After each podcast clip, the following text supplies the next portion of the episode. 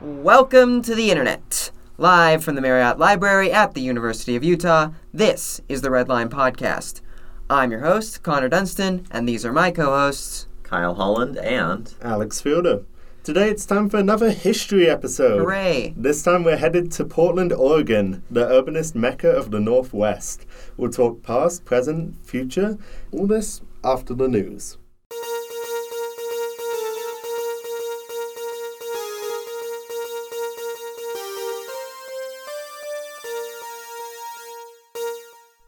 The Amtrak Cascades is finally running from Seattle to Vancouver again after over two years of canceled service due to the COVID 19 pandemic.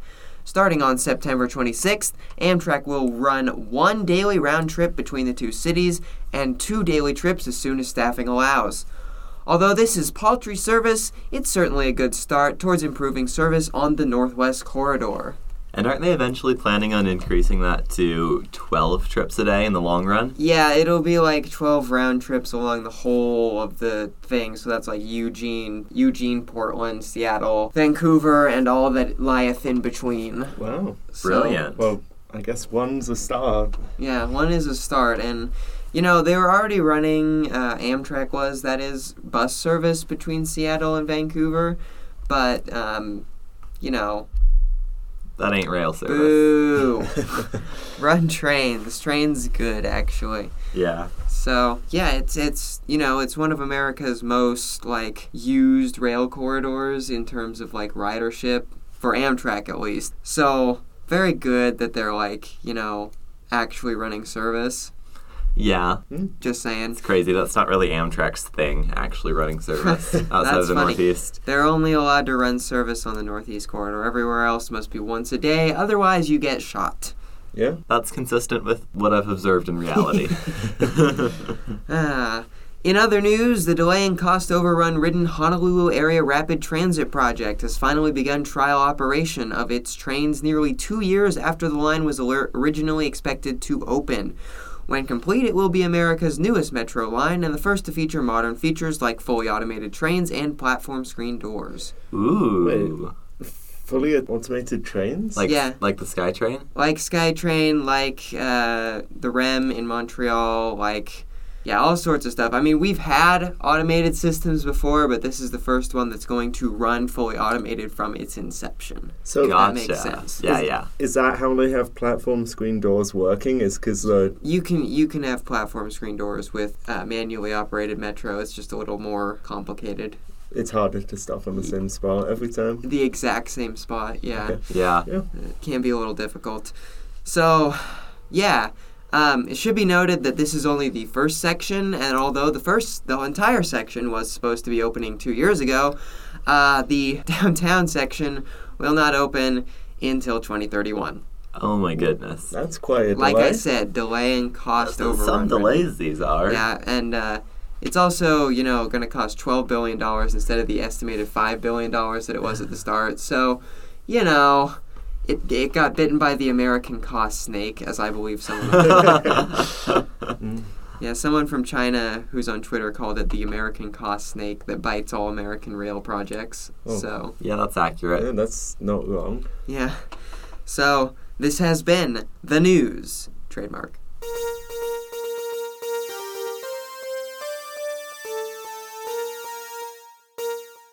All right, so before we actually get into all of the good transit meat that there is to devour in Portland, um, we need to sort of provide some context here. So, nestled in the shadow of Mount Hood, Portland is a city of around 650,000 people, making it the 26th largest city in America. The metro area as a whole contains about 2.5 million people, making it the second largest in the Pacific Northwest and coincidentally the 25th largest in the country. That's quite good. I That know, seems right? balanced. Like that's that's nothing compared to here where we're like the like 90th or something and then we have we're like the same size as their metro area. Like Salt Lake City is 200,000 people. Well, well, until we make the It's- city and county of yes, Salt Lake. Yes. Um, no, but it's a much more compact city Because geography? because well sort of it's it's it's a very different sort of i guess you would say urban form compared to like the salt lake metropolitan area right there's the center city plays a lot larger role in like terms of both size economic life jobs all that so keep that in mind and yes as kyle said the geography of portland itself very interesting because sort of downtown is sort of nestled between these like weird tall mountains and the Willamette River, and then it's all kind of flat to the east. But these mountains, they make it so that there can only be one freeway into downtown from the west. Ah, as so opposed to 20. congestion be like Yeah. the congestion in, in Portland freeways do go burr. I mean, good on them for settling a habitable area. Yes, unlike here, which is not a habitable area and should be abandoned immediately. We're all going to die of arsenic poisoning. It's fine. Uh, yeah, and so just as a general lay of the land, like I said, downtown's nestled between the Willamette River, the Columbia River, and these mountains. To the east of that is most of Portland City proper, which is laid out in kind of a general American grid. Uh, I love the grid. we do love the We grid do love the grid. uh, Portland International Airport, which is like a pretty major airport. It's probably not as major as like Salt Lake City. Like Salt Lake City does 20 million air trips a year. Portland International does like 11 or 12 normally. That's still really good. It's still it's still a big airport, and that's kind of between Portland proper, like the the east side of Portland, you would call it, and the Columbia River. So yeah, keep all that in mind as we talk about things.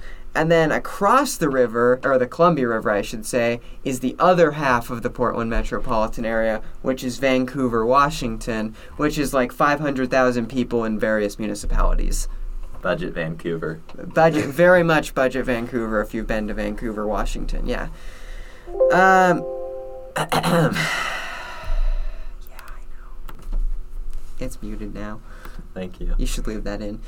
J- just to It'd shame, be- it'd just be to funny. shame you. Just to shame me. You Yeah. deserve it. Uh, okay, and then couple fun facts about Portland.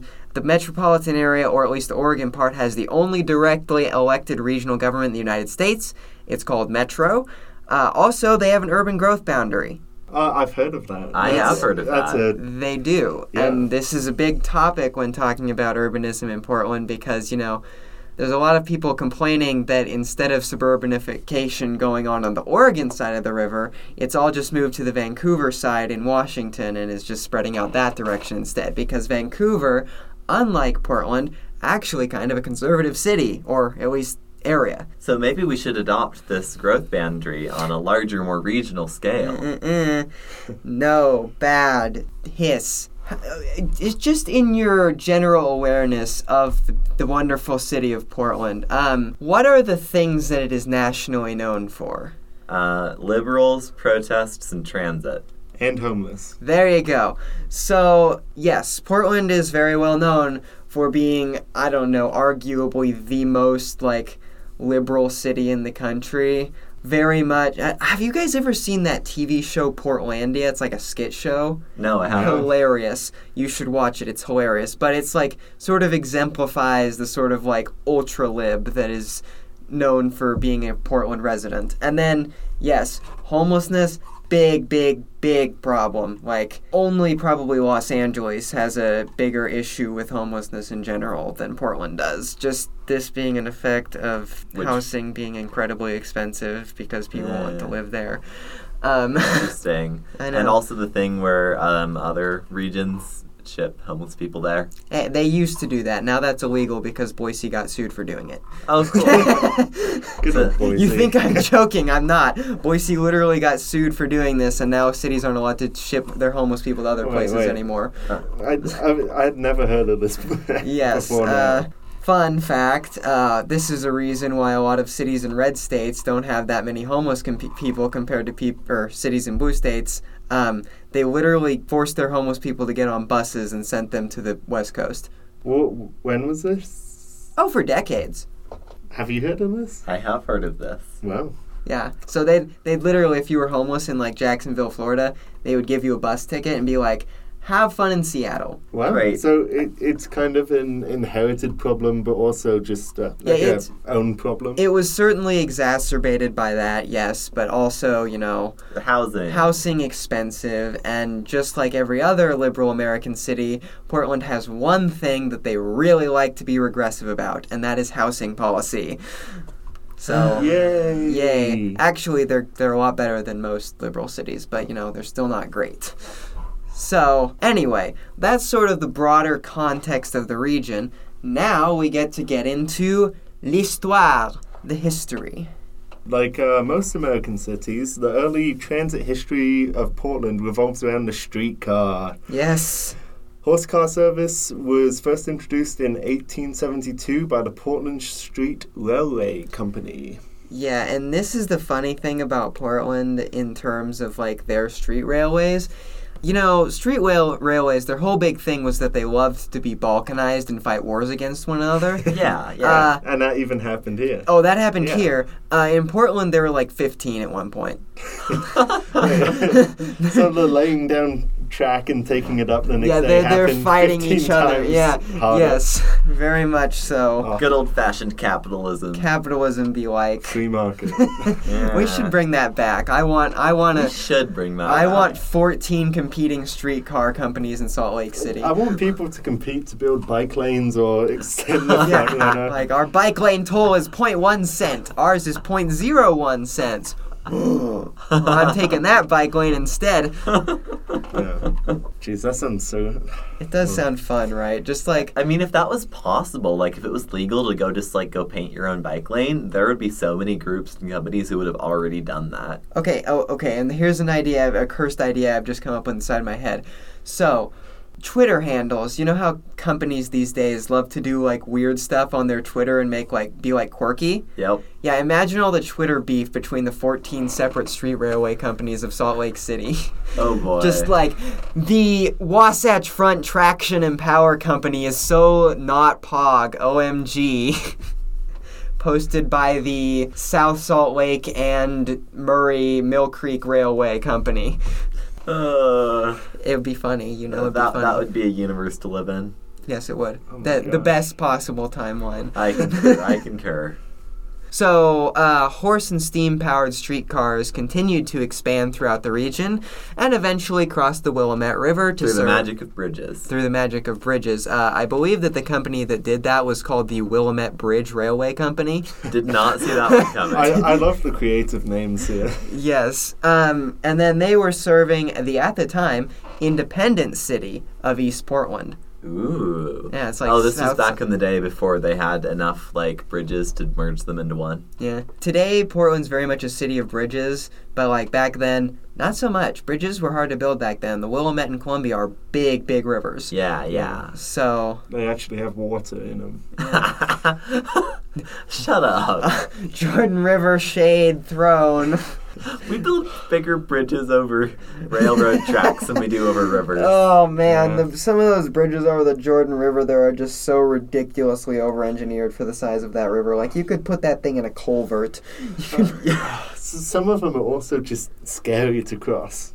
Uh, that's true. Connor, the bridge on the Jordan River Trail that goes over the freight tracks is m- way bigger and way more thoroughly engineered than any of the ones over the actual river. This is true. This is very true. and across the Great Salt Lake, we just put a big pile of dirt. Well, I mean, it has tracks on it. Well, Oh yeah, the uh, The that big, one the too. big pile of dirt has tracks. Yeah, on it. the, the causeway. Mhm. Well, it's breached Causeway now. but- bad. Eh. Uh, yeah. Yeah, we should probably replace it with a normal bridge, but Oh, that's it just me. doesn't get used. Well, it should. I mean, you got that flat of a th- or straight of a thing. It's perfect for high-speed rail of some sort or Yeah. something. Just saying. Yeah, but Just get it up to 88 Yeah. miles an hour, and you're set. 88 miles an hour. That is not high speed rail except in America. I mean, it moves you through time quickly. Oh. pff. Ha ha, you're funny. Take you back to the streetcar days. you know? so that's why front runner's limited to 79. They don't want to risk it getting close to 88. Isn't it seventy nine point nine? I think it's just 79. No, it's 79. We don't have the point nines on Okay. the speedometers. and it starts making this really annoying beeping noise when you get close to it because Yeah. PTC is a thing. Oh. Aren't you supposed to cruise at 79? Now you're supposed to cruise at like 77. Why? I don't Do the know. things not have I am not. cruise control? I don't know. Anyway, back on topic. Uh, so after all these like steam-powered and horse-powered streetcars were built out, uh, the first electric streetcars in Portland were introduced in 1890, and they eventually and relatively quickly actually like this wasn't like you know oh over the course of 20 years we're going to replace all of our horse cars with electric streetcars. No, it By was like 2050, we're going to have two electric streetcar lines installed. yeah, it was it was like three years, and they electrified all the streetcar lines. Oh, Dang. Demand and 17 railways. I know. Yeah. And um, Yeah. in terms of sort of electric, I guess what you would s- call the precursors to light rail, Portland actually a pioneer both in modern light rail and in olden days light rail because the first electric interurban line in the United States opened in 1893 running between Portland proper and Oregon City which is located about 16 miles to the south Wow. so, you know, they did like the first interurban line and then like the third light rail line Well, in America. So they're Cool. pioneers in rail transit trademark. And they even put in a cable car. They did. There was actually a very short cable car system in Portland which ran along 5th Avenue. Uh, I uh, take it that's the steepest street. I don't think so. I think it was just a normal street and they just decided that they were going to use that instead of a I- normal I, mean, streetcar. like 15 streetcar companies and one cable car company seems like a good balance. Yes, unfortunately, they weren't very long for the world. They were put in in 1890, the same year as the first electric streetcar, and surprise, surprise, were replaced by standard streetcars in 96. 1896, that is, not, not 1996. Could you? uh, San Francisco be like. So, uh, fortunately, they decided that maybe having 15 streetcar companies was not a good idea. And now that they'd like built out an, a strong network and it was all electric. Yeah, so throughout this period, the various streetcar companies started to consolidate and eventually forming what would become the largest of them all, the Portland Railway Light and Power Company, which was founded in 1906. I, I always love how the railways are also light and power. Well, if you think about it, it makes a lot of sense, right? Yeah. Because as we're electrifying the country, you have to start running electricity down all these random streets. And so you might as well use that infrastructure investment to also make other money through the power of an electric streetcar. Yeah. So yeah, it- the the point being, if it was the year like 1890 something, I would be a streetcar tycoon. Yes, you would. I would Yes, you make so much money from streetcars. Back in the day when one did not do urban planning, one just got digging. Uh, also around this time, and this is 1910 we're talking about now, uh, Oregon became the first ever state to pay for roads with a gas tax. They were kind of the first to embrace automobiles, and it was because of this whole movement they had called the Good Roads Movement, understandably. Ah, yes. Well named again. Yes, I, would, not- I would actually prefer the bad roads movement, where we make gravel roads that don't go anywhere. What's wrong with regu- What's wrong with good roads, Kyle? Don't you want the automobile to have easy access to your center city? Then you not want to walk anywhere Yeah, and walking get bad. hit by cars. Yeah. Mm. Um, sort of as a result of this, uh, streetcars increasingly came into conflict with private automobiles. Because they were both on the street.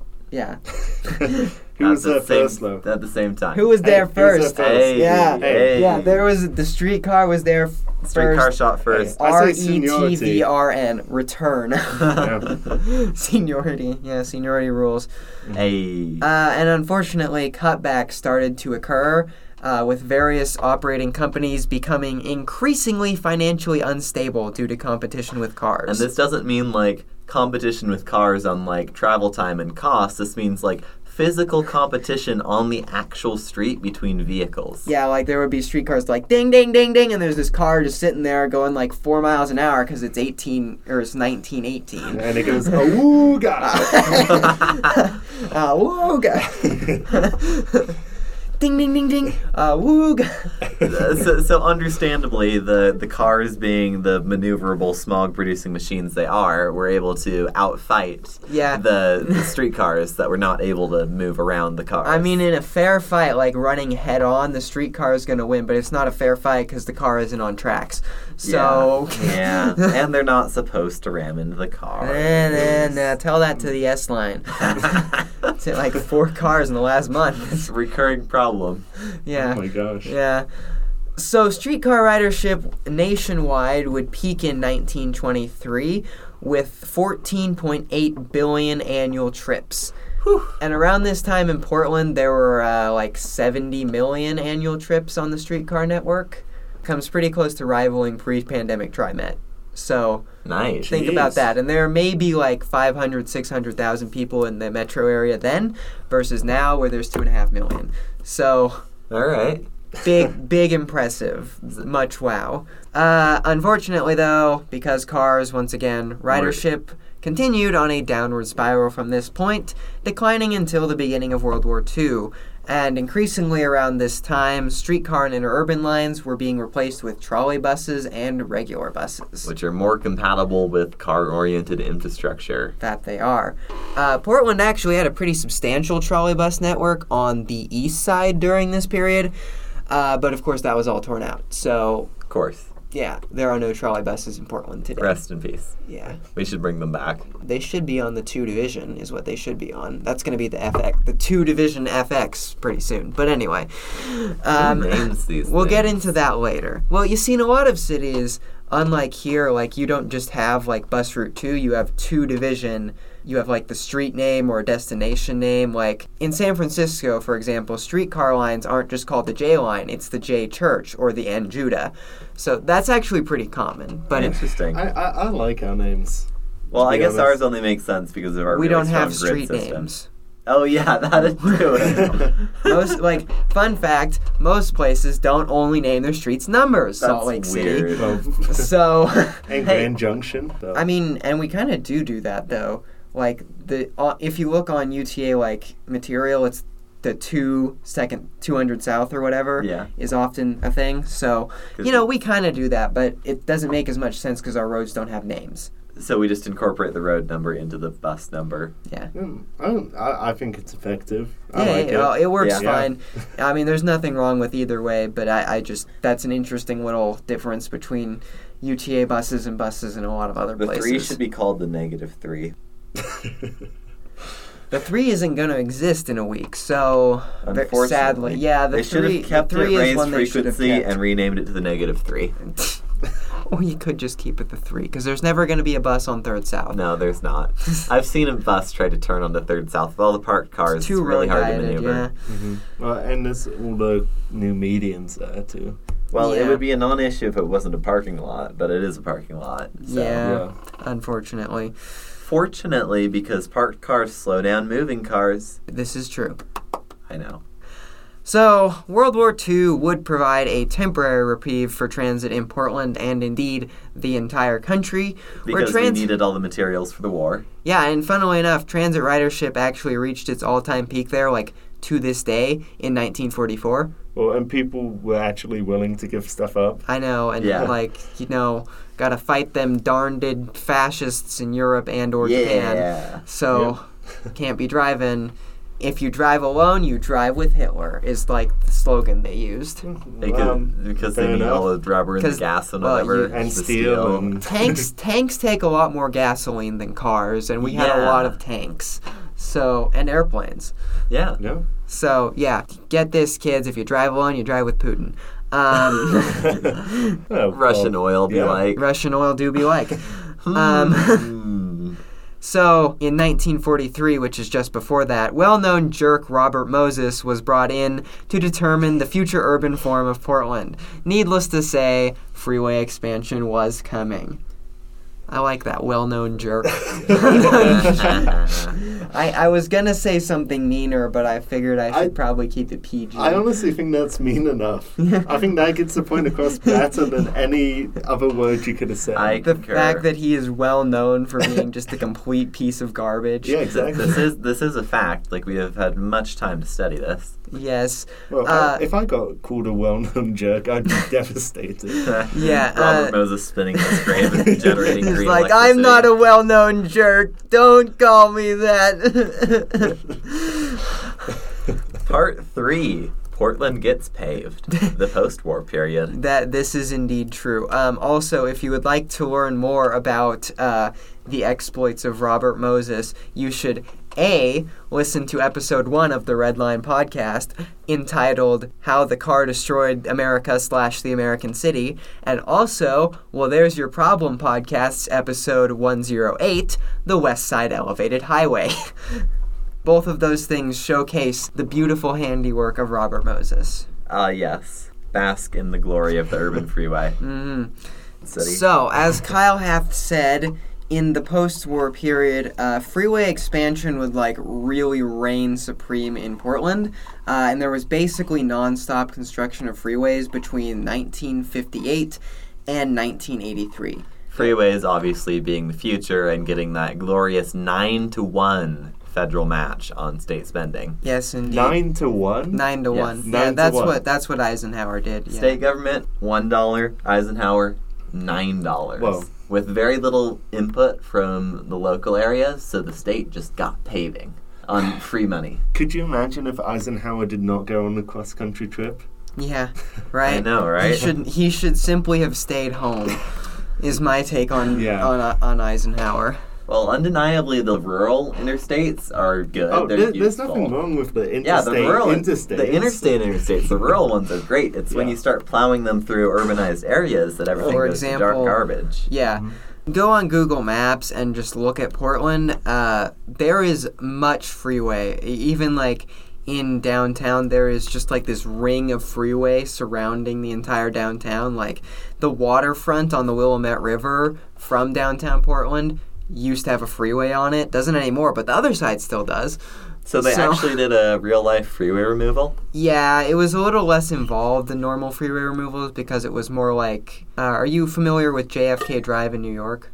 No, Okay, well, for those of you who are familiar, it was it was more like that than like you know traditional urban freeway, kind of like a really big service highway. yeah. So what about for those of us unfamiliar? It's a really big service highway. Oh wait, oh so it the used to park, be the okay. whole width On of the- that. So So so, it was like- on the on the west side. Yeah, yeah. Yeah, So it used it- to be this whole thing, and it would go all the way up Okay. Naedo. And now they've got like this really wide linear park and also just like a surface parkway for Yeah. cars. Wait, so include Well, just not the actually, park, Oh. not a or- really a parkway for cars. It's actually kind of a bike parkway if you look Ah. closely at it.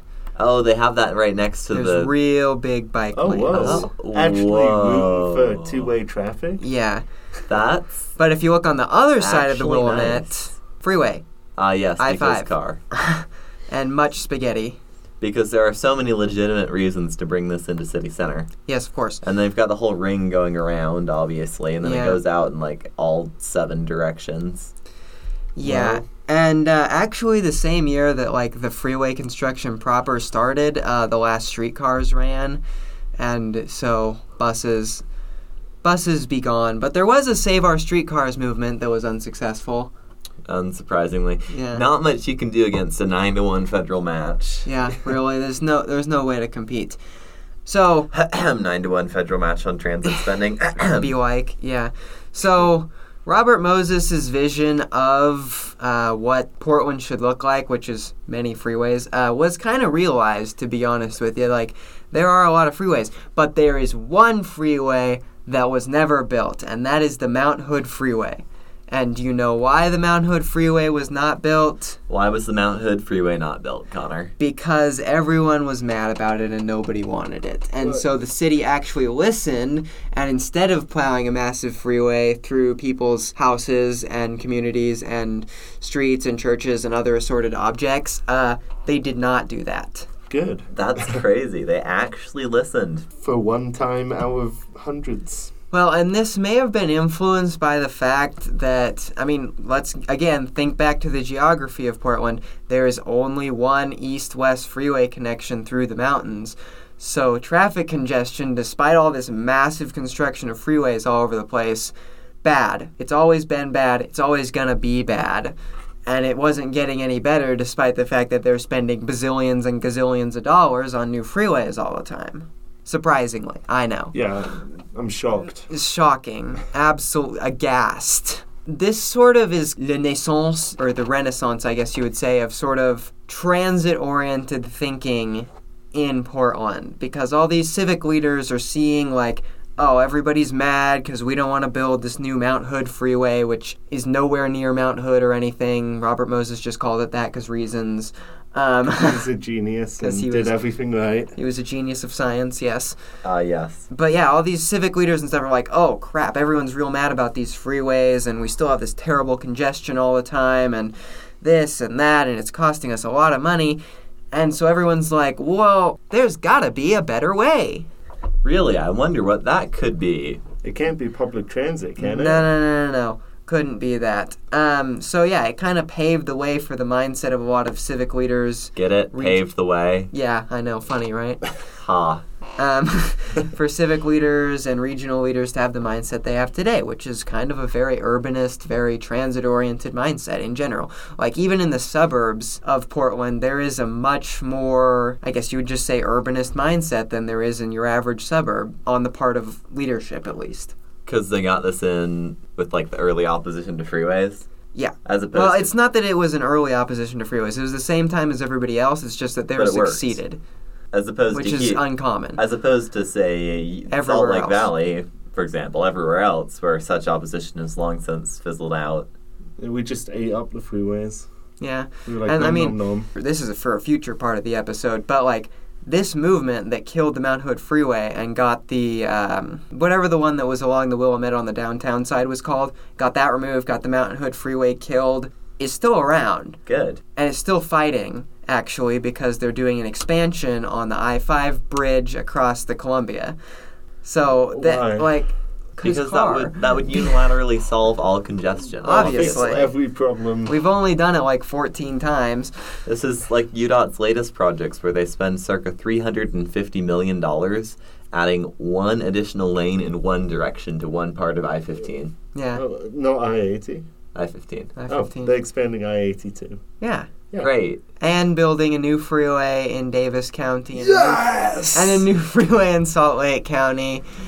It's great. You know, of all state highway departments, I've got to say UDOT is relatively good at paving their way out of congestion. Well, that's just because they Paving. did it because there's like one freeway lane mile per person.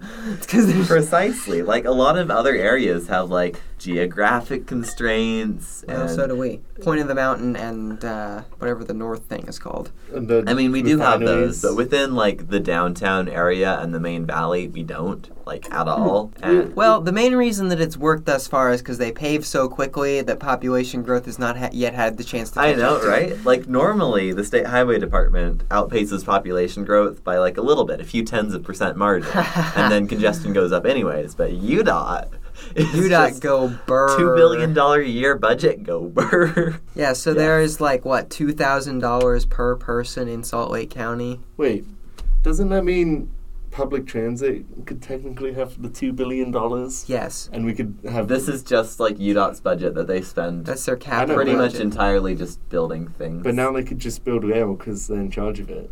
No, they can't. well, they Well, could. in 10, 5, 10 years, maybe. Yeah. Well, they could, or they could spend hundreds of millions of dollars on projects that add like tens of percent more capacity to existing freeways, Yes! yes. which obviously unilaterally solves congestion. Let's go. This is actually a freeway podcast. This is a freeway. this is been a lying the pro whole time. freeway podcast. We've been keeping it undercover for 14 episodes. Yes. we, we've been laughing behind the scenes. about how much we hate public transportation. Ah, man, I can't wait. it's going to get us canceled. I can't wait for like the Costco I go to to get paved over in the name of efficient Oh, transportation. that's not the Costco you're going to. That's the well. other If, Costco. if we're gonna Wait. keep up with this pace, they'll pave over this one. The Oh. too. largest Costco in the world. yeah. in Salt Lake City. Fun fact. Once we have the Yeah. 17th South Freeway to complement the 13th South Freeway. Wait, are we having a and- 17 South and the freeway? expansion of the 24th South Freeway east parallel to I 80. Yeah. Thirteenth East Freeway. uh, well, no, we already have that. It's called Seventh East. Yeah. Okay, so getting back on topic. Um, wow, we're we are very tangenty today, aren't we? this is This the point is good. of a podcast. Connor. Content be like, Anyways, freeway bad. yeah, freeway bad, and yeah, Portland has a very developed anti-freeway movement. Good. Good. Any whoozleby. By the twilight days of the era of freeway expansion, so we're talking about late 70s at this point, Rose City Lines, which was sort of the main company that had taken over the remains of the transit thing. It's like- cool that they had a company that survived all the way through the entire thing. Yes, uh, it was like from the death of the streetcars to the death of privately owned public transit was Rose City Lines. And so they're barely surviving at this point, right? Like they've dropped to like 10 million riders a year, which is not a zitch zilch nothing at all. And they're like almost bankrupt. They're talking about doing a big old fare hike or just stopping. Yeah. Jeez. Yeah. And so the city of Portland created, and this is a mouthful because it's a government agency, the Tri County Metropolitan Transportation District of Oregon, which is more commonly known, very sensibly if you ask me, as TriMet. In 1969. It was the fall of 69, 69. It was October, actually. So- That is October's that is in Oh. fall. Full. yeah. Yeah. That'll do it. So it was the fall, Sweet. fall of 69. Th- it was two months between the creation of the agency and when Rose City Lines was like, here you go, and just gave everything they had to TriMet. Reasonable because they have no money. Because they had no money. So they, they're just like, crap, we gotta operate service. So there was a short strike, there was some other drama over their thing, but then they got things up and running and they started buying out some other, you know, regional service providers, mostly like commuter service providers that they were buying out. And improving service, actually, and Whoa, is that legal? no, Oh. it is simply not legal. you know, that's what I thought. Yeah. Um, UTA's August change day. yeah, actually just destroying service for most people. Anywho. Wow. Um, yeah, c- moving on. We'll talk about that later. we will talk about that later. Yes. After reading all those public comments, I, I'm increasingly salty and less optimistic. especially about the 3 and the 6. and the Any- 209. Yeah, that's unfortunate as Oh, well. two But and that's one's- that's a little less bad than other things because people are assuming they can't just take a transfer to the 2. Well, you can, but it's objectively worse than your bus just turning. Sure, but not that much worse. But there's no reason it should be worse. You can also transfer to the 1 That is true. The And- one. and the 4 and the red line and eventually the orange line. Pro- I don't think I think people Yeah. are making a mountain out of the molehill on that one in particular. But on the Right. 3 and the the 3, the 6, the 519, the 520 should probably be staying around in my opinion. Anyway, Imagine if they added new routes and improved service while also keeping the old routes. what a concept. What like, a concept. They could have added the one and also kept the 519 and the 520. They could have done that. That would have They did actually been not. great for And they everybody don't. involved. No, bad, terrible. I've been owned. my name is the Utah Transit Authority Board of Supervisors. And I love neglecting all of my riders. Everything. Even University of Utah commuters who have been traditionally pampered. Fast buses be gone. The six be gone. the six do be gone and the three anyway on topic um, Wrong city. trimet continued to improve service throughout the next decade implementing route numbers Wow. Whoa. like th- this was a new thing for them like previously it wasn't the two division it was just division it was the division street bus or whatever so this this was a big deal Okay. uh, bus shelters High tech, high tech. I know, high tech, new things. Uh, they got a new board structure. They implemented a Fairless Square in downtown Portland, Good. nice. which does not exist anymore because uh, to save money in like the 90s or something, they cut it. Eh. But anyway, it was good while it lasted. And then in 1977, the Downtown Transit Mall, which now carries the orange and yellow line MAX trains and the green line, was invented and Wow. created and it w- became a thing and it was a it was a couple of monodirectional streets just for buses. It was very nice.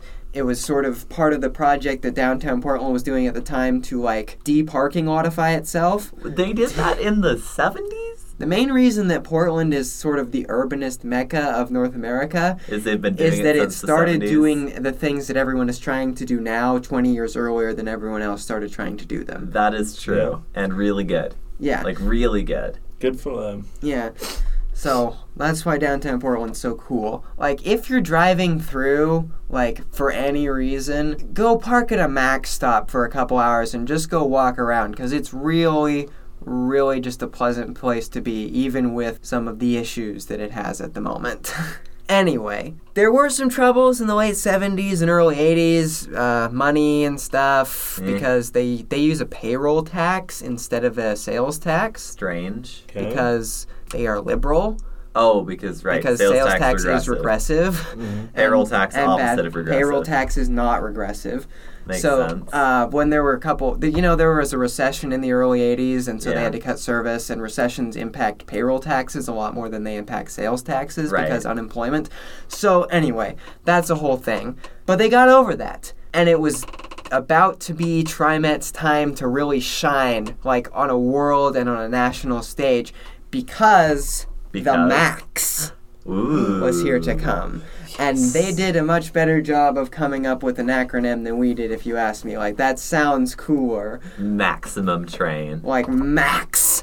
So, after nearly like a decade of planning and like, I don't know, like 30 years of people being like, hey, maybe we should do a train, um, They did a train. they did a train. 20 years and earlier than everybody else. Actually, they are the third North American light rail system, I think. Ah. San Diego beat them out. Right. and right. um, Calgary, if I'm not mistaken, don't take my word for that, people. But it was at least two cities beat them out, but they Okay. were one of very the first, early, very early. very early adopter of light rail. Yes, and probably the most prolific adopter to this day. Yes. Mm-hmm. So This they is get well credit known. for that. Um, fun fact about the Metropolitan Area Express, as it is officially titled, which is like really a good just acronym in general. Like it gets what it's meant to say. Like it is the Metropolitan Area of Portland Express. Yeah, and it's a thing you can say. Unlike Versus, like- Kakumta, but- or or like uh, tracks stands for transit s- something express or something It's just a dumb wordplay. yeah it's it's not as it's not as good but anyway i like max better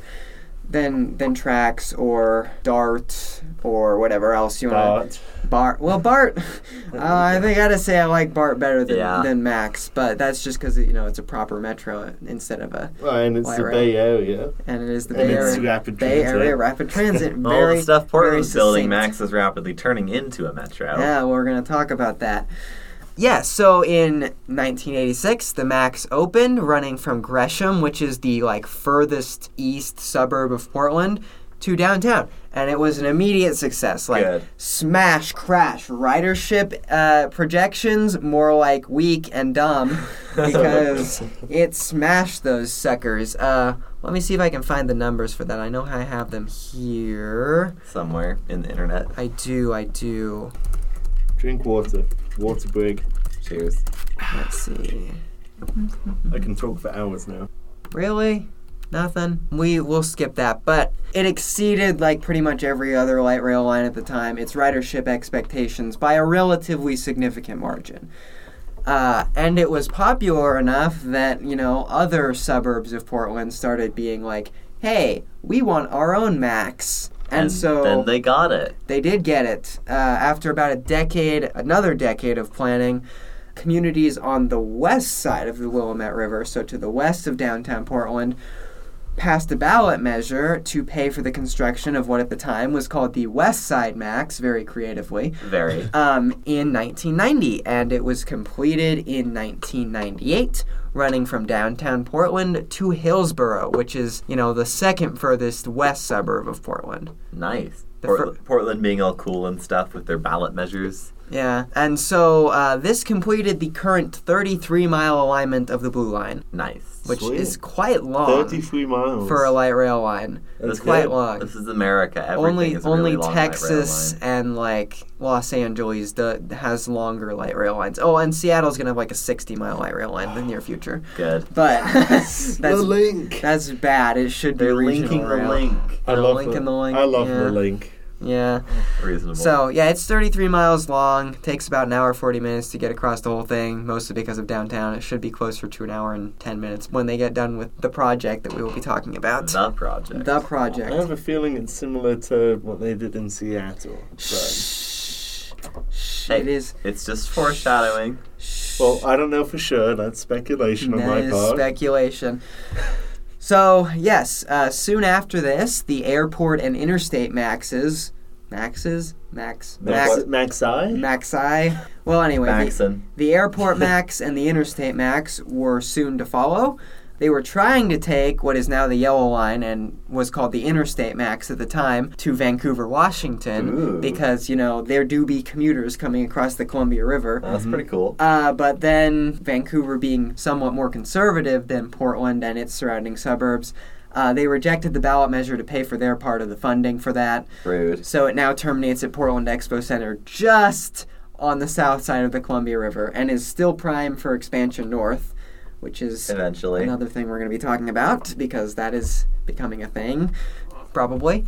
Uh, and then also the airport max. So the airport max is now the red line, and that was open to the airport, unsurprisingly, Really. in 2000. I know. Alex has ridden the airport I've max. written it twice. Yes, you have. Yeah. Nice. Uh, that was open in 2001, the same time as our red line, actually, coincidentally, was first opened, the university line.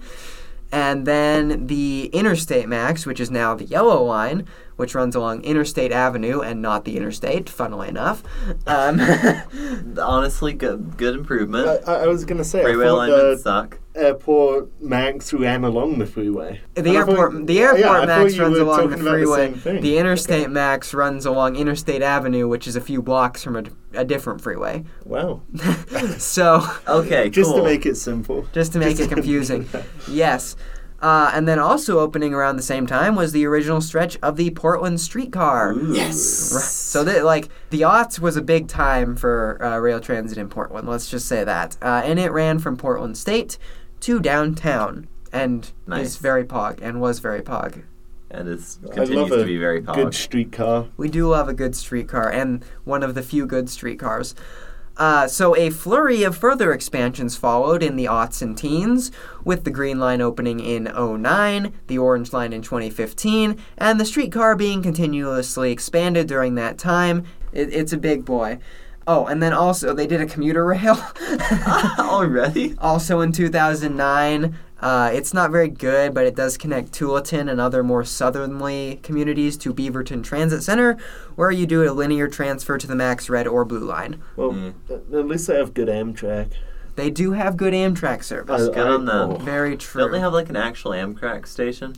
They do. I'm gonna. Portland I'm gonna Union- include my pictures from my Portland, trip to Yeah. Portland. Portland Union Good Station. Yeah, Yeah. I love that Is- station. Very nice. Yeah. Okay, and then um, since you know TriMet does not operate in Clark County, which is the Washington part, the Vancouver part of the metropolitan area, uh, it should also be noted that CTRAN, which is what the Clark County Transit Authority is called, has also done things there.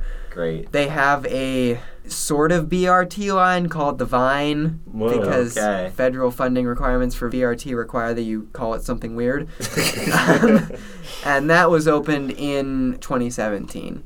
So that's the latest sort of quote rapid unquote transit in Portland. It also does not go across the river. Oh, wow. There is still no high capacity transit across the Columbia River.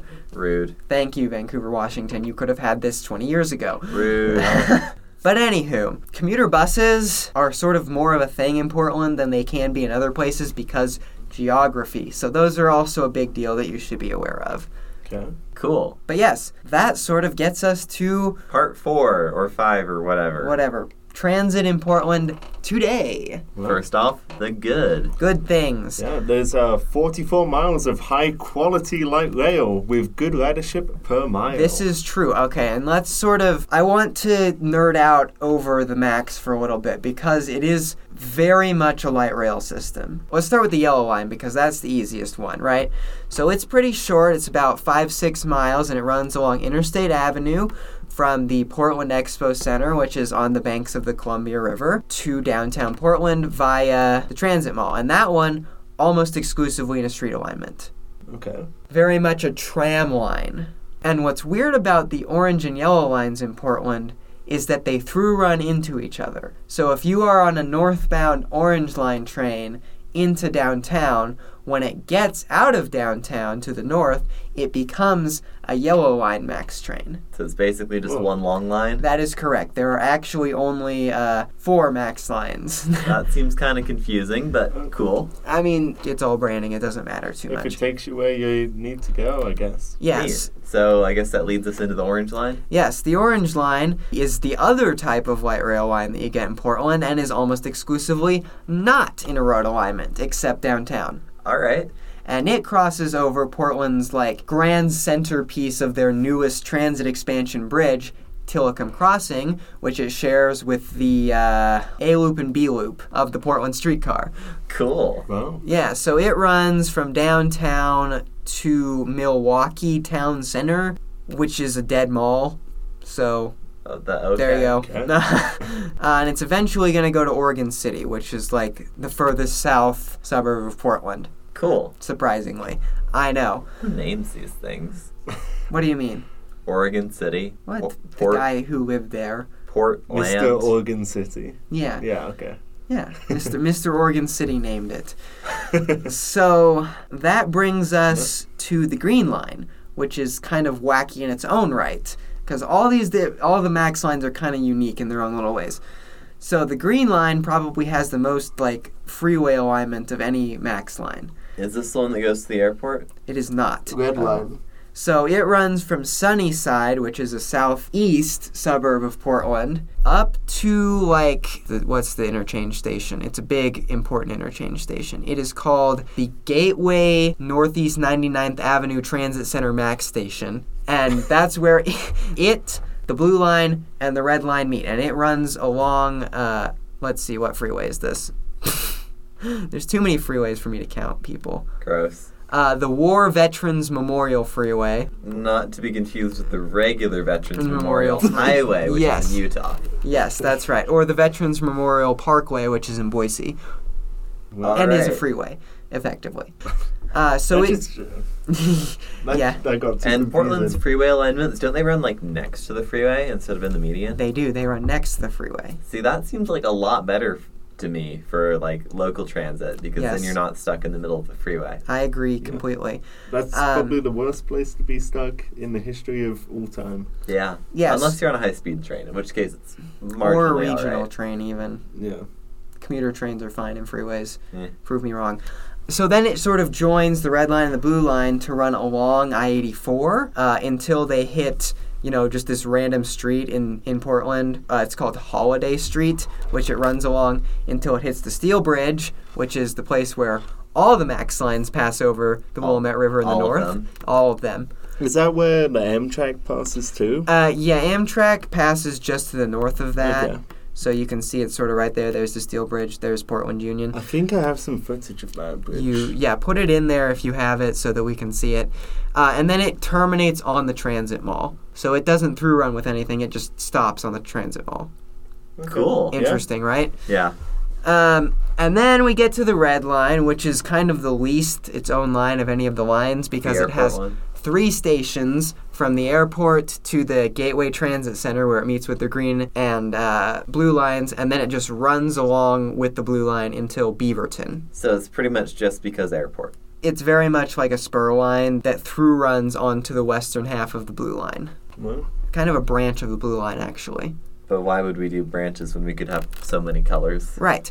And then there is the king of them all, the vast majority of Portland's transit, and kind of the regional connector of the whole thing the blue line, which goes Hillsboro, Beaverton, Portland, Gresham.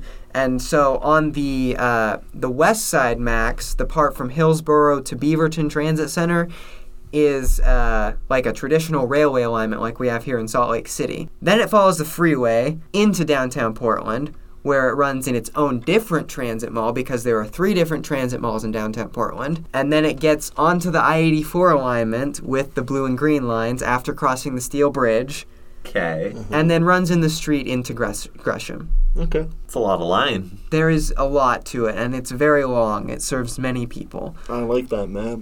It is nice, right? Except it's the Google Maps. So, you know.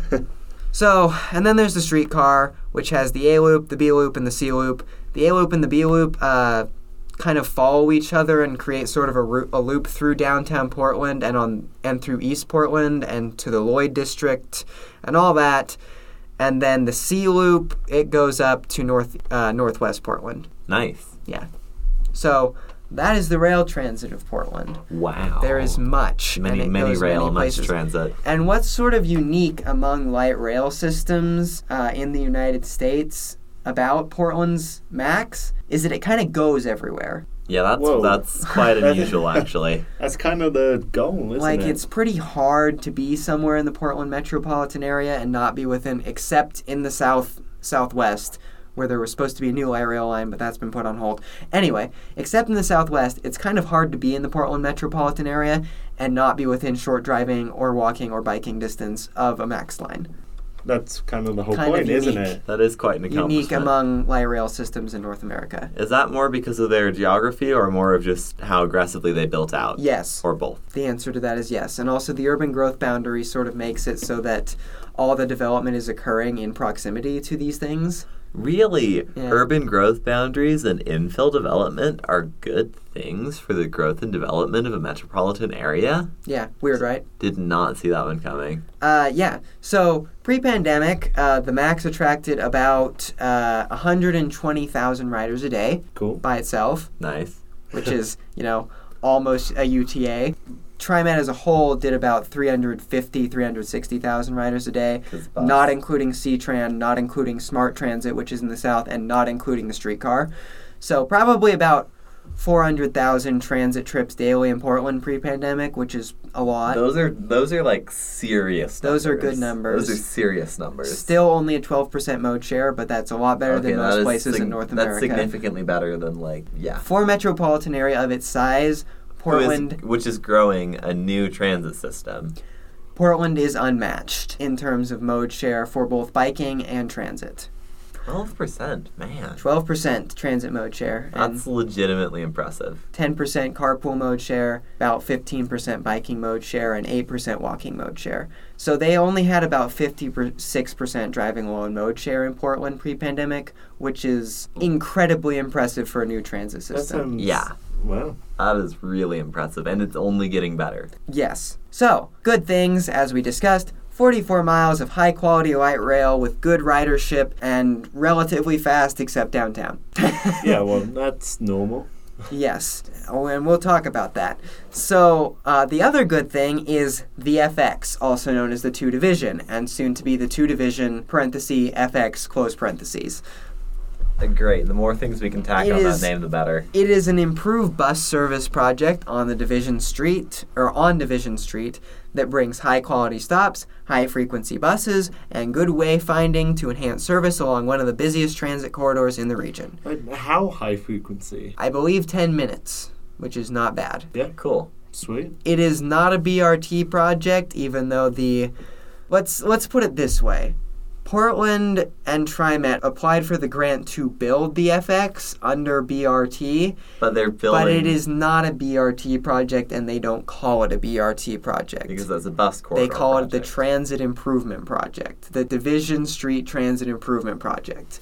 And they would probably have continued to call it the 2 Division, the bus that runs along it, if they didn't get federal funding that requires them to rebrand it once it's a BRT line. Ah, yeah. So, very good project. very uh, capital cost good usage wise. Taking an existing bus corridor that's already well used and well loved and established. That's- Right, and it's Sweet. also sort of a relief line for the blue line because, um, and we'll talk about this in the problem section, but unlike most American light rail systems, the max is constrained by capacity rather than demand, Which is very strange. which is very strange for an American light rail system, yes. Is this because bridge? We will get into this. Okay. Um, I won't foreshadow too hard. yeah, and this is somewhat analogous to what they're doing on. Um, Second South. On Second in South, the great yeah. state of Utah. so the two will continue to run along it anyway.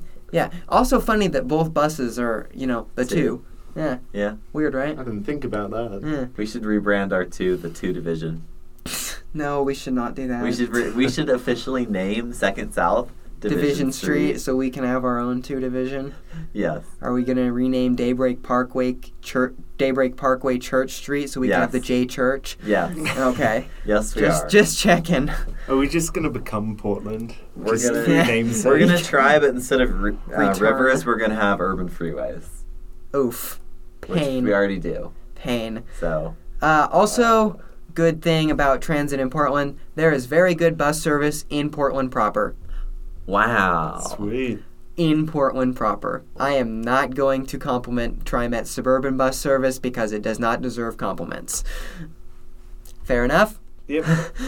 Yep. Also, I got the point. the streetcar, which is probably one of like three good modern streetcars, wow, and it carries because it's a real streetcar that and it runs on goes an actual and street. it goes And places. So oh, it's it, the oh, pol- it goes places. That'd do it, wouldn't yeah, it? before the pandemic, it carried fifteen thousand people a day.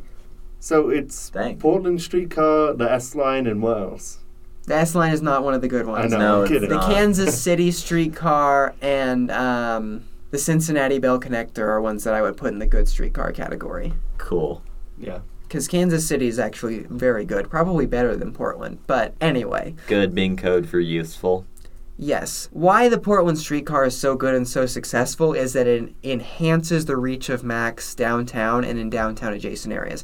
It sort of hooks up the Max Light Rail, the regional transit, to all the dense areas, all the densest and most important areas of downtown. And adjacent areas, yes, don't get mad at me, East Side and Lloyd District. Go, don't get mad at me. So you can actually feasibly and comfortably use transit to move around downtown and downtown adjacent areas. That is right. Wow. Cries in Utah. cries in Utah. Yeah, yeah, right. Even our buses downtown kind of suck. They suck. They suck They very bad because they all go on the objectively same road and they go in the same direction as the trains. It's not Yeah, great. no, we, we- could use a, a network redesign downtown. Yeah, we pretty much have a commuter system feeding into downtown. Yes. What we could use is a streetcar. No. we Aw. could not use that. We we could use is the orange line plan. Okay, But build anyway. the orange line and then run a, a a square. circulator service. Yeah. Yes, I would agree with that. You'll have the excess capacity for it at that point. So Great. Anyway, continuing on, since we're getting into like an hour mark at this point, what sort of impresses me the most about transit and urban planning and urbanism in Portland is that there's kind of always this will to do better by almost everyone involved. Like the city is actively trying to improve non car transportation opt ins.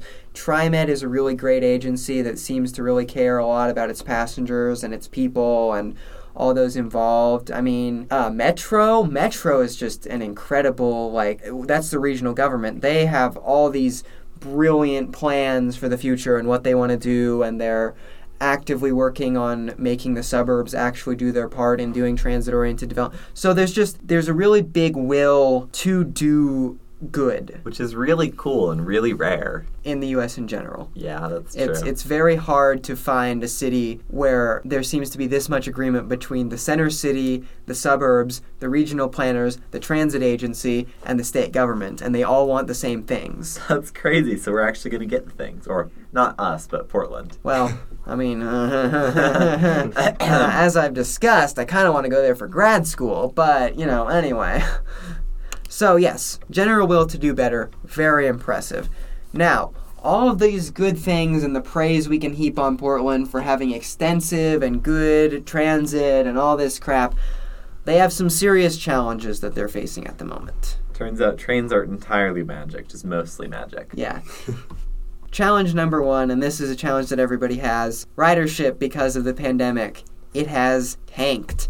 and it is recovering more slowly than other places because of problem number two. TriMet is facing like a truly crippling operator shortage. They are literally short 300 bus drivers right now. 300. 300. Holy They hell. run like 100 bus routes. So That's a lot. that is a lot of shortage and Wait. it's they're trying to resolve it but that's a big thing so they've been canceling trips left and right they've had to slash frequency on a bunch of routes uh, they're even missing departures and stuff that are still scheduled it's it's not a good situation so that might slightly contribute to the lower ridership numbers when the service isn't there. now it's still recovering So how, how did it get that bad? a variety of factors. And this is That's sort of always- a lot of it is safety for operators at the moment, which is unfortunately an issue in Portland because once again, we do have this issue with unhoused people and although I will certainly agree with everyone that mental health and uh, drugs are not the cause of homelessness, there is a correlation there because when you are desperate and living out on the streets, it is very easy to A, become mentally ill, or B, develop an addiction to substances. And so a lot of these unhoused people are causing safety issues for TriMet operators, especially bus operators. which Makes sense. unsurprisingly not great for hiring. Right. Like I am not an operator, but I am essentially an operator in that I have to deal with the public all the time. And I can personally attest to the fact that it is probably less safe to be a transit operator right now than it has been for a long time because people are a you know, under a lot of stress from pandemic, from recession, from the war, from this, from that, from everything in between. And because there is a housing crisis, so there are a lot more unhoused people, which compounds that. Like, I am, I guess I'm allowed to disclose this. I have been assaulted twice on the job, and I have been working at UTA for six months. Not great. Mm, Yeah, No. not good at all. So that is probably the main contributing factor. Also, transit agencies don't pay as well as they should most places, and that's another factor. Although they have resolved that issue in Portland, where starting pay for a bus operator is now twenty six dollars. That's above UTA's like top pay. Uh huh. Wait, twenty six dollars. Twenty six dollars An hour. An hour. I know. Nice. I know. Jeez. Like I'm thinking, like, wow, if I have to drop out of college, I'm moving to Gresham and becoming a bus driver, Bus driver being a prestigious and well-paying job now. as it should be. I mean, it always has been. but- Yes. So yeah, and they do appear to be fixing it because they appar- uh, reportedly have one to two hundred people in training to be bus drivers at the moment. Okay, that's like half. So they're working on it. Well, that's good Sweet. progress. yeah. Well, what what are immediate issues facing the system? Well, those are them. Uh, the pandemic and the operator shortage. Yeah. There is there isn't really a big funding issue like there was here because Portland. sales tax is affected differently than payroll tax. So their revenue has remained relatively constant while ours has decreased and uh, it's a whole thing.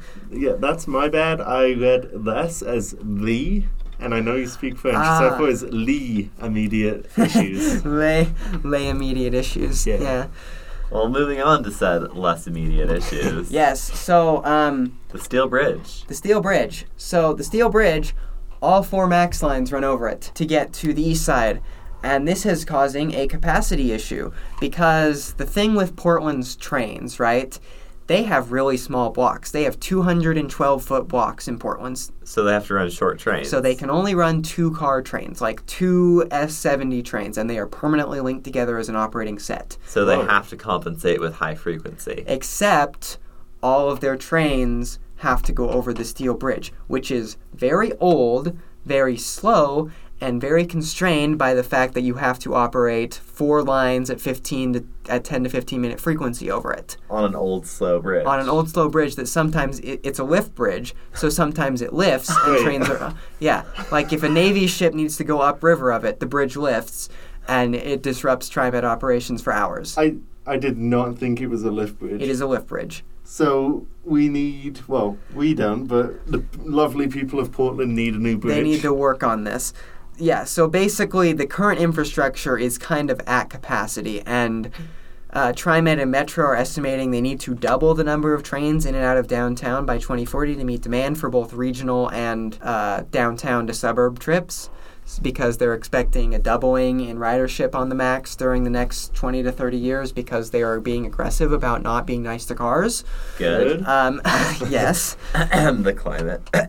And I mean, even if even if the steel bridge, you could like you could theoretically cram that many trains over the steel bridge, but it's old and it's not in immaculate shape because it's over hundred years old. The, the fact it's called the Steel Bridge It's should called the tell Steel you Bridge. everything you need yeah, to know. it's it's you a know, steel honestly, I'm bridge. impressed that they're getting what they're getting out of it after 100 years. Yeah, it, it's quite impressive. It was a good retrofit of existing infrastructure. so, do, do they have a plan for that, or We will get to that Okay. later. Uh, number two uh, long term issue speed. Max outside of downtown, fine, speedy. Average is like 30 miles an hour, whatever. It's Good. great. Except on the yellow line, which is a little slow, but it runs into streets, so what you expect. Great. Sounds good. Uh, downtown, however, the max is just uh, frankly horrific. Um, it averages 8 miles an hour. Cries and tracks. Yeah, cries and tracks. it is just incredibly slow, which makes it terrible for regional trips. Like, let's say that for some who knows what reason you're sitting at the Portland Expo Center and you need to get to whatever the southern end of the orange line is. Congratulations, you're going to spend most of your time sitting in downtown instead of, you know, getting there. Or the blue line you need to get for some reason from Gresham to Hillsborough instead of being an hour trip or an hour and 10 minute trip like that should be, it's an hour and 40 minutes because you spend a half hour sitting and going two miles an hour through downtown. Great. wow? Not ideal. Yeah. So that's a big problem. And although it's very good for streetscapes, though, which is why it's a thing, because Portland's very much all about like that whole complete streets thing. So all their downtown streets are very complete, but that means the trains can't go fast on them. So there, there is a solution to this as well, which we will also discuss in the future. Long term issue number four is coverage in outlying areas. As was stated earlier, there is very good bus coverage within Portland itself, in most places, except like, you know, near the Red Line for some reason. Anyway, uh, but almost all of the outlying suburban municipalities suffer from a severe lack of good bus service. It's just incredible how little bus service there is to feed the blue line in some of the suburbs, or the green line, or the orange line, or even the yellow line to an extent. And especially as Portland focuses on doing infill development with their growth boundary, this will become increasingly important. Very, very, very important. Anyway, number four is connections to the north. Uh, currently, there is no high capacity transit across the Columbia River. Because meaning- of the thing that didn't get built. Right. Even that should have. Uh, and so the 500,000 people that live in Clark County, who many, many, many, many of hu- whom commute to Portland, because Portland has an enormous daytime population. Like, it's half the jobs in the region in Portland alone. They're doing like a legit center city. That's really They are cool. they are very much a center city. So, you know, that makes it a lot less appealing if you got to get, like, on a commuter bus than wait in traffic on I 5 to go into Portland as opposed to on the Max Yellow line, which connects to the C-Tran bus rapid transit or whatever. And you see, you see what I'm saying here? Like, there's Mm-hmm. that's a real misconnection, and so that also needs to be addressed. Which fortunately is going to happen because we are now into the future where there are many things going on because Portland is into continually improving and expanding their transit network. So there was going to be a new light rail line, which is going to gou- groundbreak, I think, this year, called the Southwest Corridor Light Rail Filling in the aforementioned gap. in the Southwest Corridor. Did not see that one Not, coming. not, not to, not to the north, to the southwest, where there is currently the only place where there is no light rail. Okay. Funnily enough, But what happened with that one? Uh, well, the ballot measure for it came up for a vote in August of 2020 Oh, when, you know, we were having everybody was a pandemic and a recession, and everybody thought the country was probably going to die after the next election. And so Mm-hmm. voters were like, Mm, May- maybe- billion and a half dollars for this. Maybe sit this one out. We're gonna we're gonna hold off on that. So the environmental impact statement is done. As soon as they get the money, they can start building it. okay. Are Uh, they able to but run it a is- new ballot measure? No, not for five years. Oh, That's the rule in their system. So it, it'll come back up in a couple years and it'll probably pass. But that's on hold for now. But that was going to be the next sort of big expansion of the max. but there are a lot of improvements going on right now. So, Like? the Red Line uh, improvement project is currently being done, so they can um, uh, take the Red Line all the way to Hillsboro instead of stopping in Beaverton, which is Yes. good and will increase frequency on that portion of the line significantly. And also, their big, big, big plan With a which- capital B, a capital I, and a capital G. and a billion dollar or a four point five billion dollar price tag is the Max Tunnel, which would take the blue and red line off the streets entirely and put them in a subway through downtown Portland And also under the river. and under the river. Under the river. Uh, yeah, Under the you're river. freeing up. So, so this actually solves two, the two big issues with Max right now, which is the capacity constraint and the speed constraint, because suddenly you've freed up two lines worth of capacity on the steel bridge. Wait, wait. I did not see that coming.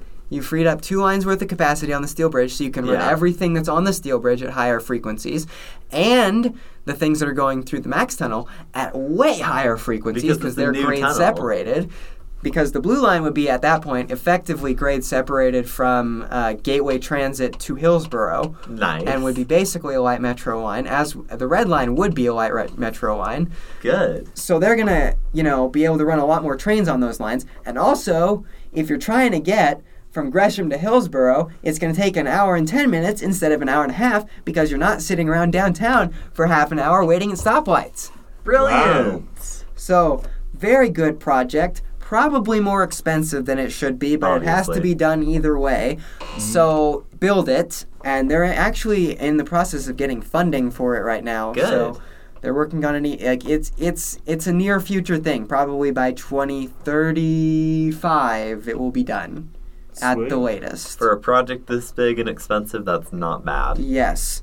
Um, yeah, so according to TriMet, it allows regional trips to be sped up by at least 20%, according to them. Uh, some people have said it may be able to speed up Blue Line times by 40%. Whoa. like big big improvement big big uh, also um, you would be able to run larger trains on the blue and red lines if you wanted to because, they Because would they're no longer putting in be new big constrained to the platforms. streets right Oh. and you could Ah. expand the platforms in other places Well, I'm starting to see why this is the mecca of it's, public it's a transit. big project This and is it, a really good it's sort project. of unique in its ability to massively improve everything with one single project and it gets funded and it's going to probably get funded and yeah completed reasonably soon. Yeah, Yes. I know, right? very much so.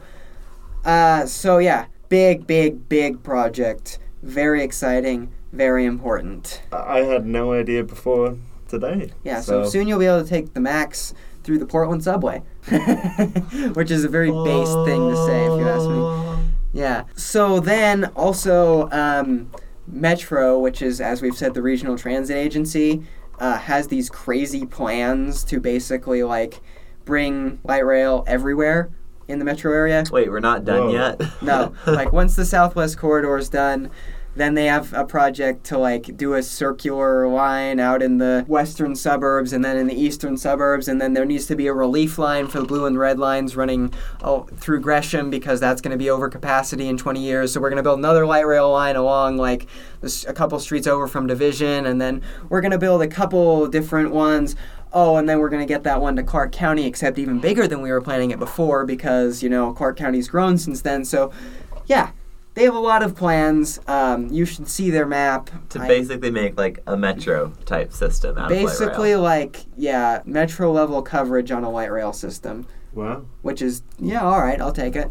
Yeah, I'll Um, take it for sure. More- I'd take it any day. Yeah, more immediate near future project is that the streetcar, uh, the C loop is getting extended into the Northwest Industrial District, which is getting redeveloped because there's not that much like good industry there anymore. Ah, so it's Yeah. going to be people instead of industry. America. reasonable. Yeah, America do be like that. Redevelopment good. Yeah, so that that'll be like a 1.2 something mile thing. It's going to be real soon Okay. Cool. that that's going to break ground. So that's Sweet. good. Um, any other things? Ah, yes. So There's more. one more thing, and this is sort of the biggest thing at the moment. So, as we've mentioned, there's a lot of opposition to this project they're doing to replace the I 5 bridge across the Columbia River because it would expand the lanes. hmm So, the lane expansion is going to happen. Rude. Thank you, ODOT and WISDOT, which is Washington and Oregon's Department of Transportation. However, advocates managed to wrangle two good things out of this. Number one, There will be a bike path with connections to all the islands, bad connections, still connections to all the islands and stuff and places in between. That's good. So that's good. And number two, what do you think that the that the state has forced uh, ODOT to put onto the bridge? Bus lanes, Mm. trees. Mm. What? Keep guessing. You'll find it eventually. Brick buildings? Light rail tracks. What? Yes. That did Uh, not, in fact, occur to me. They are being forced to leave space for light rail, like, and specifically build a portion of the bridge so With- that it can that's be tr- easily converted to light rail in the future. Good, good, good, good. Good. Very good, good. good, good. Very good. So, uh, I- I- Now so, that's advocacy. so all of the problems that we were discussing are being addressed. How? Now. How? do- I don't know. They are working on all of them. could you? uh, Could you imagine if every single one of our problems here Was being addressed. had already had a solution You're made? funny. You're As funny. opposed to being kicked down the road till 2040 or 2050 or Um, Yeah. whatever. You, Oh, are probably a faster. funny man. Yeah. You're a funny man. But yes, Jeez. so Portland future incredibly bright as far as transit Yeah. goes, That's and you know current also pretty heckin' cool. Gee, I had no idea. Portland Transit. Go Portland, Port- Portland Burr. Metro Area Growth. Go Burr. Portland, Portland. Tax Base. Go Burr. Yes, very Urban much. Growth boundary Go Burr. Does not go Well, anywhere. well- Oh, goes it- by a little. it's like a machine gun on the edge of town. It just mows down suburban housing instead of people. Like, ah, there's a single family home. when the U.S. military when the creates U.S. an urban growth military boundary. does an urban growth boundary. yeah. Um, but that is the history, past, present, and future of transit in Portland. I personally have been wanting to do this episode for a very long time. Reasonable. As Kyle and Alex can probably attest, because I have a slight fascination with the Max in particular, I don't blame you in the because slightest. it's very cool. That that episode left me a lot more satisfied than the UTA history. I know, right? Yeah. Like, th- there's. There's so much going on, and it's all probably actually going to happen, I know, right? which is cool. Actual progress feels weird. actual things actually changing in the physical world is Yes. such a concept. Yes, and what an interesting idea. Oh, also another thing, uh, there is a proposal to run some express service on the Blue Line. That that's that's a far future thing though. So anyway, That's ignore it. that. it would, the red line would run local service on the west side section, and the blue Ah. line would run express. There you go. That's cool that they're even thinking about that. well, because there's space for quad track.